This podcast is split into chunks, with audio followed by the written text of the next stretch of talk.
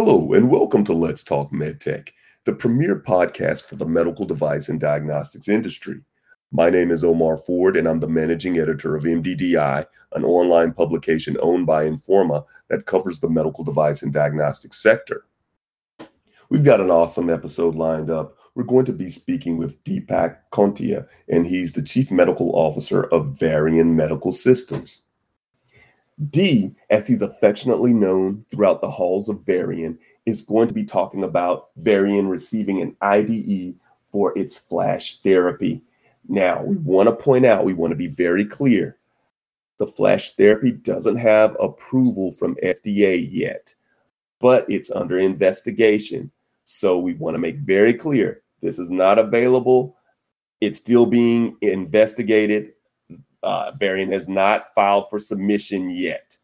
Uh, we're also going to be talking about intelligent cancer care. This is this new theory, this new motto, this new, just this new mantra, this new practice that Varian is incorporating intelligent cancer care. And it has the potential to change the paradigm of how we look at cancer care treatment and management.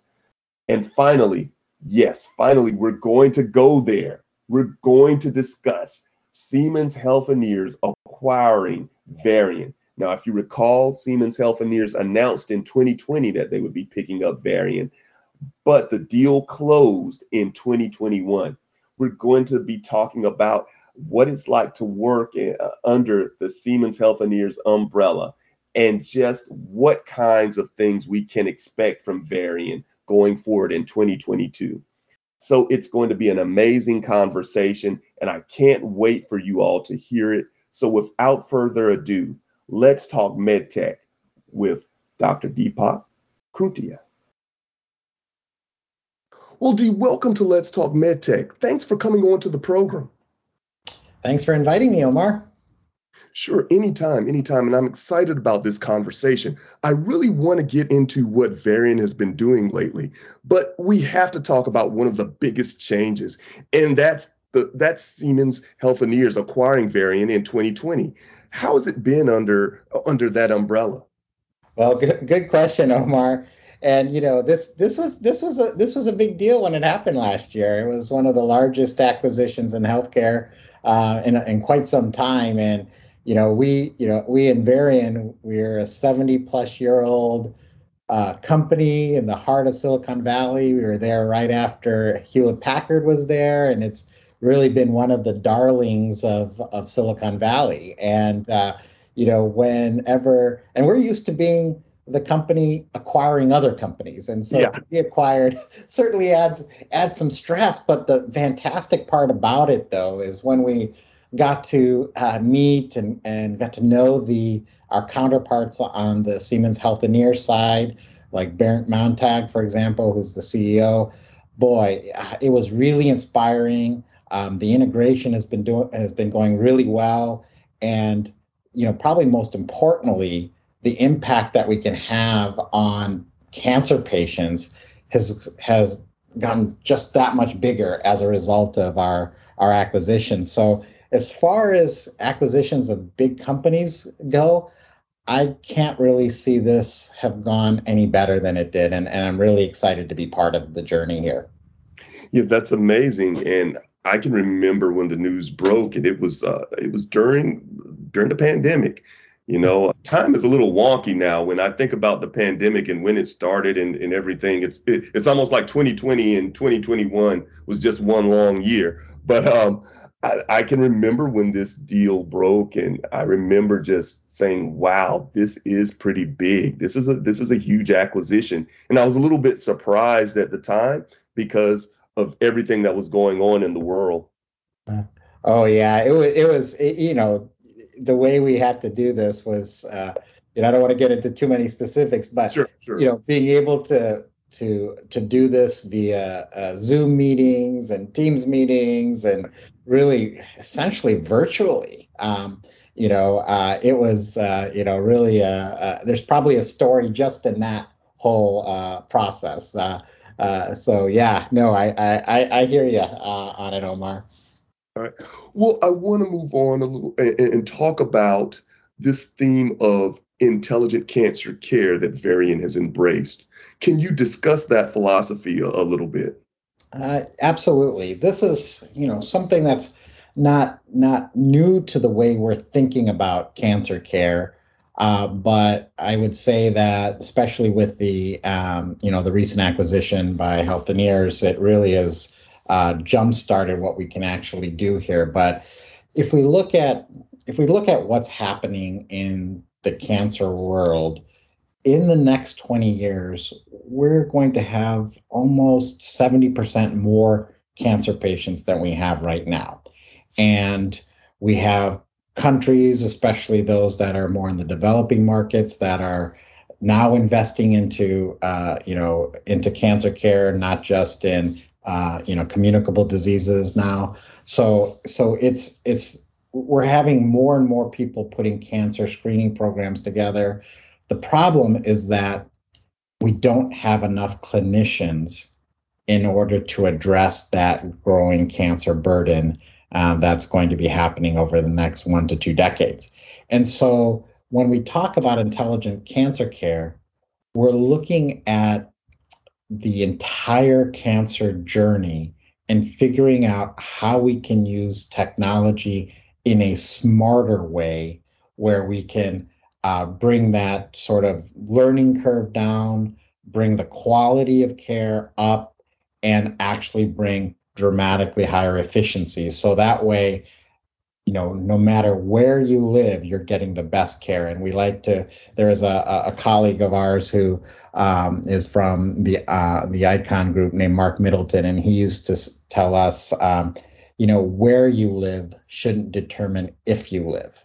Mm-hmm. And that is something that resonates uh, with me every day in, in my job. And and so, how do we ensure we can give the best care everywhere? This intel- intelligent cancer care uh, philosophy uh, of tying the entire patient journey together, end to end, learning from what's happening, ensuring that the tools and technologies talk to each other and can give the best advice to the clinicians is really the heart and soul of intelligent cancer care. Yeah. Moving forward and just looking at the cancer rates and looking at at the numbers, uh, it, it, it almost seems like we we have to get a better handle on, on this this this broad disease. Uh, you know, personal story. My father uh, died from cancer in uh, 2019. He passed from cancer. He had bile duct cancer, and we we weren't sure what was going on with him. Um, he just, you know, he presented symptoms, and he went into the hospital. And uh, I would say he, he went in and he never came out. And I, I think we need better screening and we definitely need we definitely need the technology to to to be at everyone's fingertips so that we can get rapid and quick results so that we can get treatment and, and care as early as possible.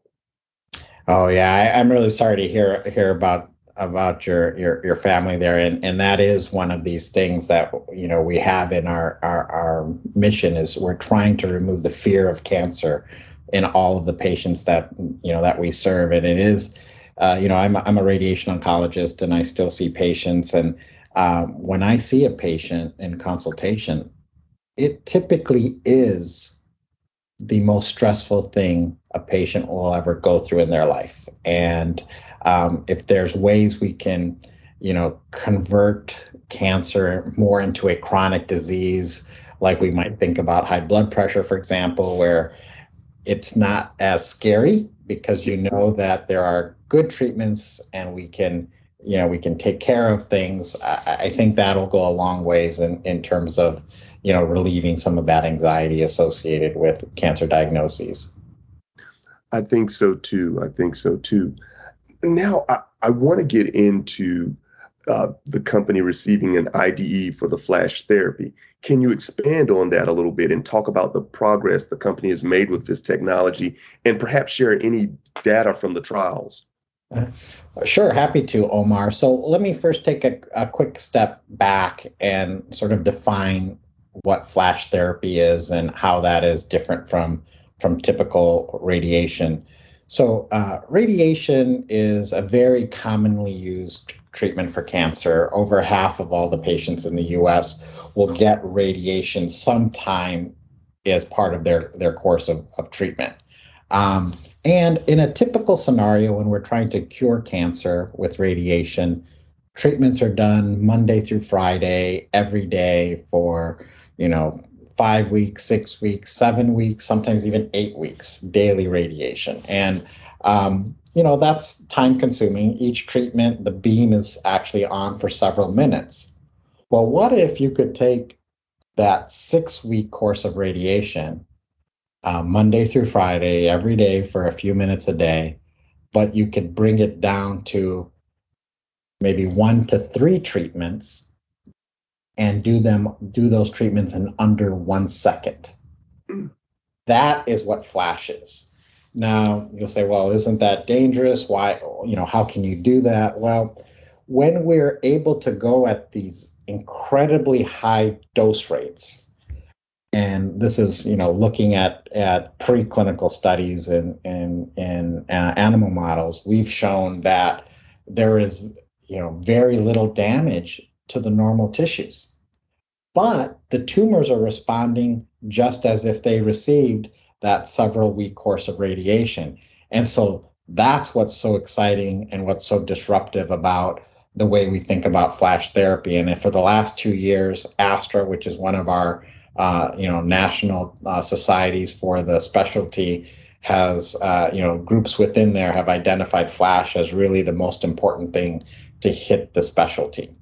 Now, getting back to your question about the IDE, which is the investigational device exemption, that's you know we're we're, the largest company in, in radiation oncology, but believe it or not, that is the first time we have um, received an IDE for a therapy device, um, uh, and that was a, a, you know sort of new to the to the field of radiation oncology, and this was because we figured out a way to deliver these flash dose rates with a particular machine called a ProBeam, which is a proton system.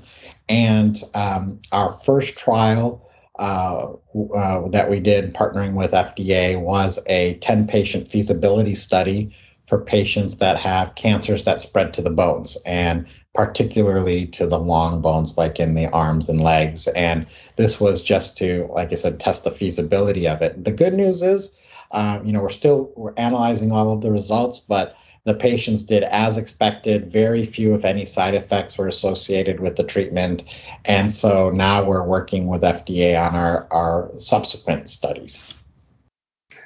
Very interesting. Very interesting.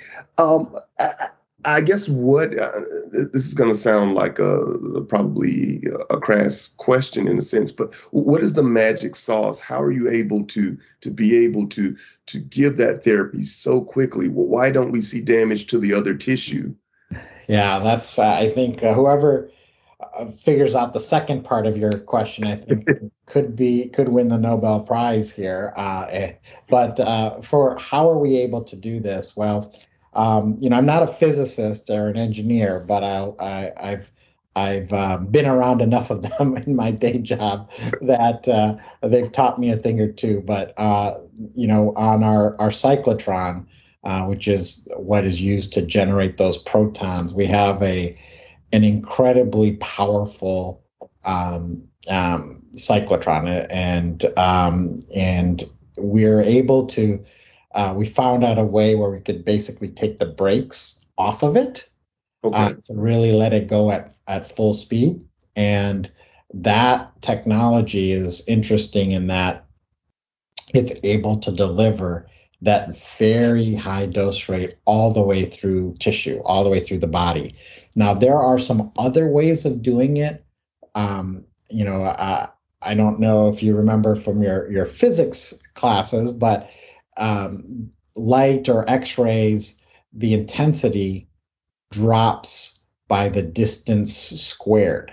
So if we were to bring the target say the patient uh, and we were to bring it very close to the to the head of the machine where the beam is coming out you might be able to get those types of dose rates on a more typical machine. But the problem is you uh, you you know the patients are too big, and yeah. and the field would be really tiny. So these sorts of uh, you know that doesn't that that's great for animal experiments, but when it comes to actually treating humans, you would need to have something more powerful, and that proton system is able to do that. And that's what was really exciting about this when our engineering team said that I, they thought they could do this for us. Understood. Understood. Uh, awesome. When do you expect FDA approval? Or, or let me ask this question When do you expect submitting to FDA um, for approval? That's a better question. Yeah, that's that. You know, I wish I, I wish I had, um, I wish I had the right answer. Um, we're taking a very cautious approach uh, to this technology because, in many ways, we are introducing a, a, a new field within radiation oncology. Mm-hmm. And um, so uh, we're being very careful to heed the advice of FDA, and we've taken a little bit smaller or a little bit slower pace um, compared to a typical 510K that we might do. Um, so my suspicion is that we will have at least one to two more trials, human trials that we will do before we uh, submit for our, our, our clearance. But that again is uh, some of this is speculation as we have to see how things go with our second study, which we're in the process of uh, of submitting this year. Uh, understood. Do you often see? Um, here's a question that I have: Do we often see a uh, lot a lot of innovation when it comes to radiation oncology? Do we do we see many PMAs uh, or do we see uh, anything beyond the the, the 510k? Uh, is this truly devices that truly move the needle? Is is this one of the first in a long time? I, yeah. I guess that's to, a, that, that's a great that's a great question and and uh, you know we typically do not see PMAs in um, you know in radiation oncology and part of that is because it's you know it's often thought of a lot like a scalpel, right? A scalpel cuts. Radiation gets rid of tumors. And so the approvals for radiation devices have largely been anywhere in the body that radiation is indicated. So you would get a, a tools indication. So so PMAs, uh, you know, PMAs are typically um, haven't been needed. This this also is something that I'm not quite sure would necessitate a PMA, but it would require um, you know, at least a 510K with clinicals or uh, de novo 510K uh, uh, to get approved is is, is my my guess uh, based on uh, what I know right now. Um, you know, there is some also some some differences between um, what we might see in the pharma world, uh, for example, where you know if we were to you know medical devices in general um, uh, there we we often don't have the same types of resources and the same time horizons that we might have with a drug, for example. So if we had to put a technology through the paces, and it would take seven, eight years before we had everything we needed to be able to get it cleared. Well, within seven, eight years, the technology will have moved on. So we have those time pressures that maybe for a drug isn't quite as uh, you know is not uh, as as as critical as it is in the medical devices. Plus, when we invent something, our our customers want it right away, and they also don't want to pay. Uh, 30 times uh, what what they pay now for it and so there is that that balance that we always have to uh, to work through yes, it, it, it's always a, a crucial balance. Um, I want to switch gears now, and I want to talk a little bit about the pandemic and how it's potentially impacted uh, Varian and procedures. And also, what have you seen in, your practices? You've been seeing patients. Um, can you talk a little bit about that? Because cancer treatment isn't necessarily uh, an elective procedure. But at the beginning of the pandemic, uh, we saw interruptions, and there wasn't really a clear definition of what an elective procedure was at the very, very beginning.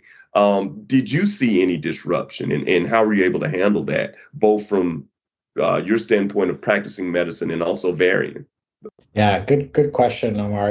Uh, it, no doubt, no doubt about it. Uh, you know, COVID nineteen impacted cancer care. Um, you know, we have now many papers that have been published uh, that have talked about how cancer screening was heavily impacted by COVID 19, meaning people were not showing up for their mammograms, their colonoscopies, their PSA tests, um, their pap smears. And so there was a stage migration that happened where when they finally did go in to get their um, you know uh, screening studies done, more advanced cancers were found, and um, that resulted in higher mortality rates, so higher death rates from um, you know the same uh, disease that might have been um, diagnosed during a non-pandemic area, and uh, so that was you know something we don't often think about. We we think quite a bit about well, I don't want to go to the hospital because I might get sick and I might get COVID and I might die, but untreated cancers because of no diagnosis also can lead to death. And and so we have some ultimately we have some competing um, you know in competing uh, causes of death uh, during the pandemic. The other thing that happened that's more radiation specific is that we did move into uh, telemedicine in many parts of the world which was you know which was great. It, it really jump started something that uh, you know, really should have happened years ago. But now that things have settled down, barring the the recent Omicron spikes, um, uh, many clinics have sort of gone back to the you know in person uh, visits with just more safety precautions, which I, you know I think it's good and bad both. I think they're I think telemedicine is something we really need to embrace if we're going to put a dent on the future, you know, cancer patient volumes. Uh, we have to be more efficient, and, and that can help. Um, the other thing that happened in the radiation oncology space is that we started doing more hypofractionation, and what that means is, um, you know, giving fewer treatments, but giving it with a little bit higher dose intensification. So that way, instead of coming in for a six week course of radiation, the patient might come in with a three to four week course of radiation instead. We would just dial up the the the uh, the dose day to day, um, and that's partly to just reduce a patient's exposure uh, to COVID within the clinic when they're out of their house. And and there are some tumors that that um, are um, where there is flexibility. Certain types of breast cancers, for example, prostate cancers, where where there's evidence that suggests you can you can safely give fewer treatments at a higher dose without causing uh, uh, higher side effects. that, that's very interesting, and I don't think that this gets talked uh, about enough because we have you know, we had these issues where certain states shut down completely and we just postponed elective procedures. But again, as I said earlier, cancer keeps going. It, it doesn't stop. And, and time is not on your side with cancer, or it can be on your side if you catch it early enough. Uh, what do you think some, some of the most important lessons learned uh, from the pandemic were regarding cancer treatment? Yeah. Yeah, I think the um, you know I think the big one that that we learned is that screening is important. Um, it, if we you know if we don't have screening tests done, we will diagnose cancers later, and that is really what prevents us from curing cancers. If we could if we could diagnose all cancers at, at stage one, we would cure almost all of them yeah. which is uh, you know which is the problem. But the good news, Omar, is that we are seeing different companies coming up with um, screening tests that are are blood tests, mm-hmm. where they can find um, you know very small quantities of uh, circulating DNA from tumor cells in the blood, and and that may allow um, a safer interaction for screening, meaning you wouldn't necessarily have to go in for a full colonoscopy if you could have one of these blood tests done every year that might pick up very early cancers. And if it shows something, then you go and, get that colonoscopy, for example. Um, so, so that I think is part of the future that can help us um, ensure that uh, you know screening is is happening. Um, I think the other lesson that we learned is at, least that's specific to radiation oncology is that hypofractionation works the you know especially in the selected patient there's often a uh, I have to be careful with our words, my words here, because this can be polarizing. But for the most part, um, the clinics are paid based on the number of treatments that are delivered.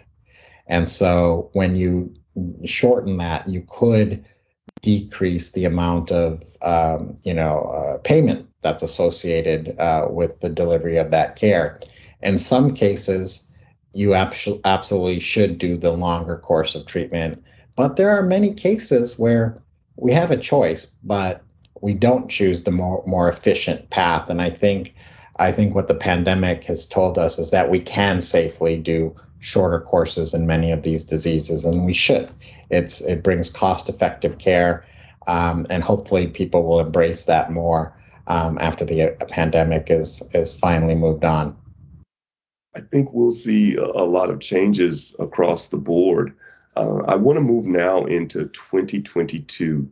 And wow, like I said earlier, it feels like 2021 just passed by like it was an extension of 2020. But um, yeah, we're, we're definitely in 2022. I have to remind myself of that.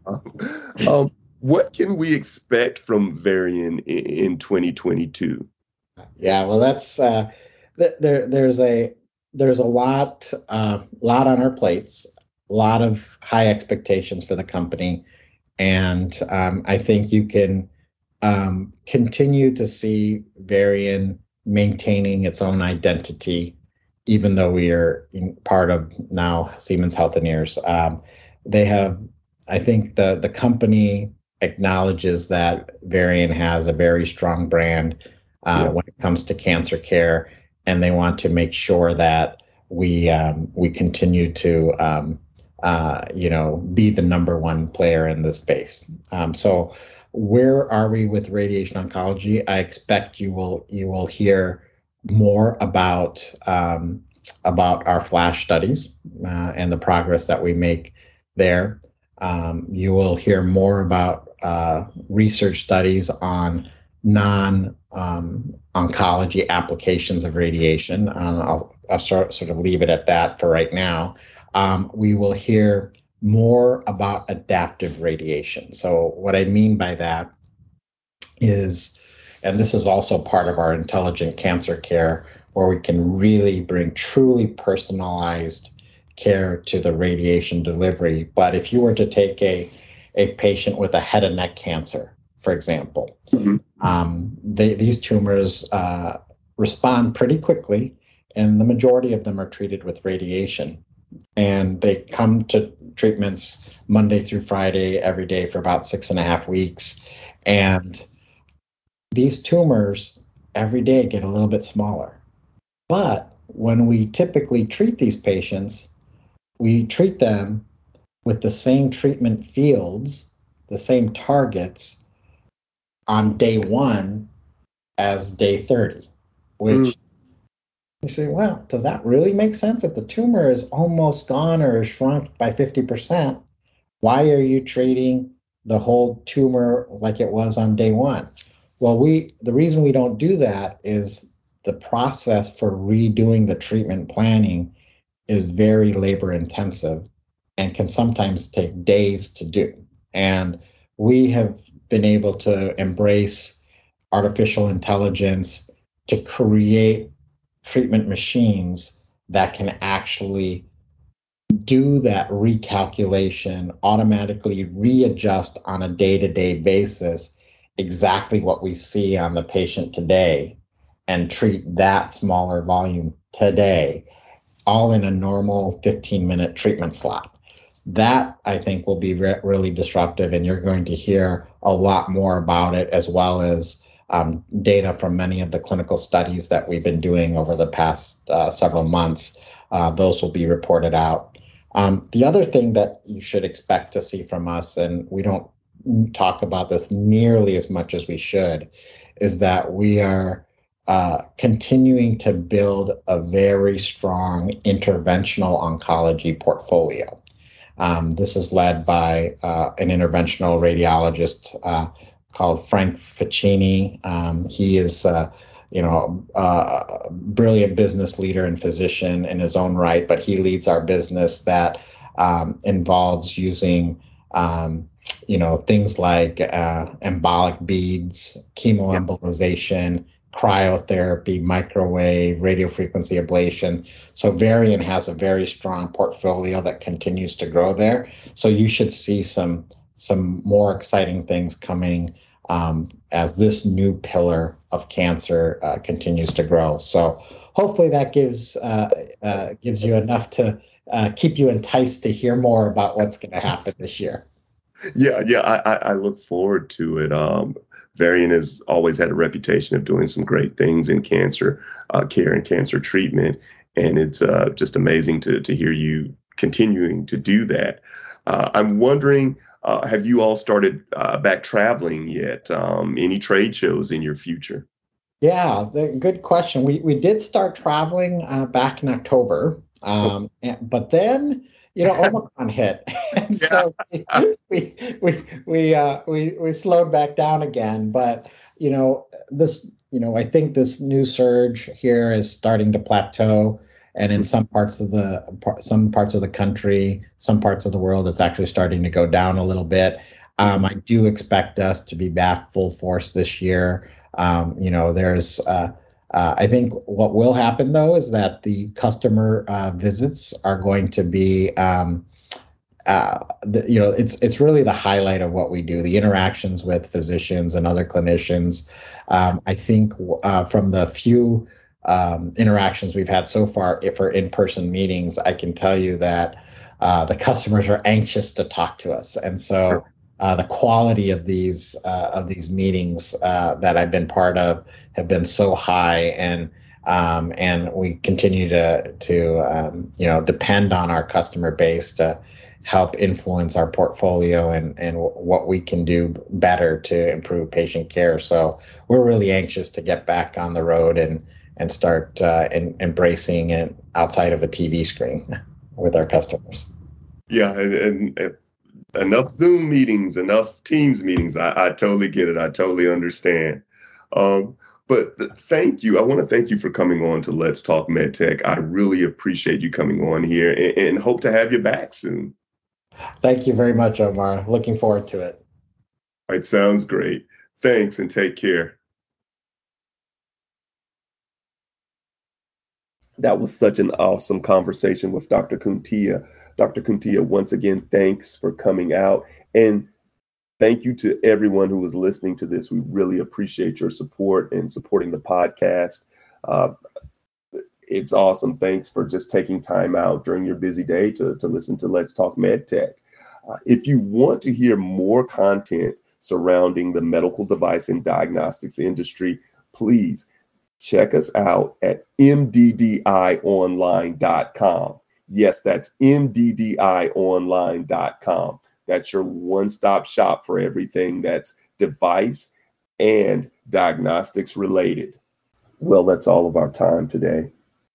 Thank you and take care. We'll see you on the next episode.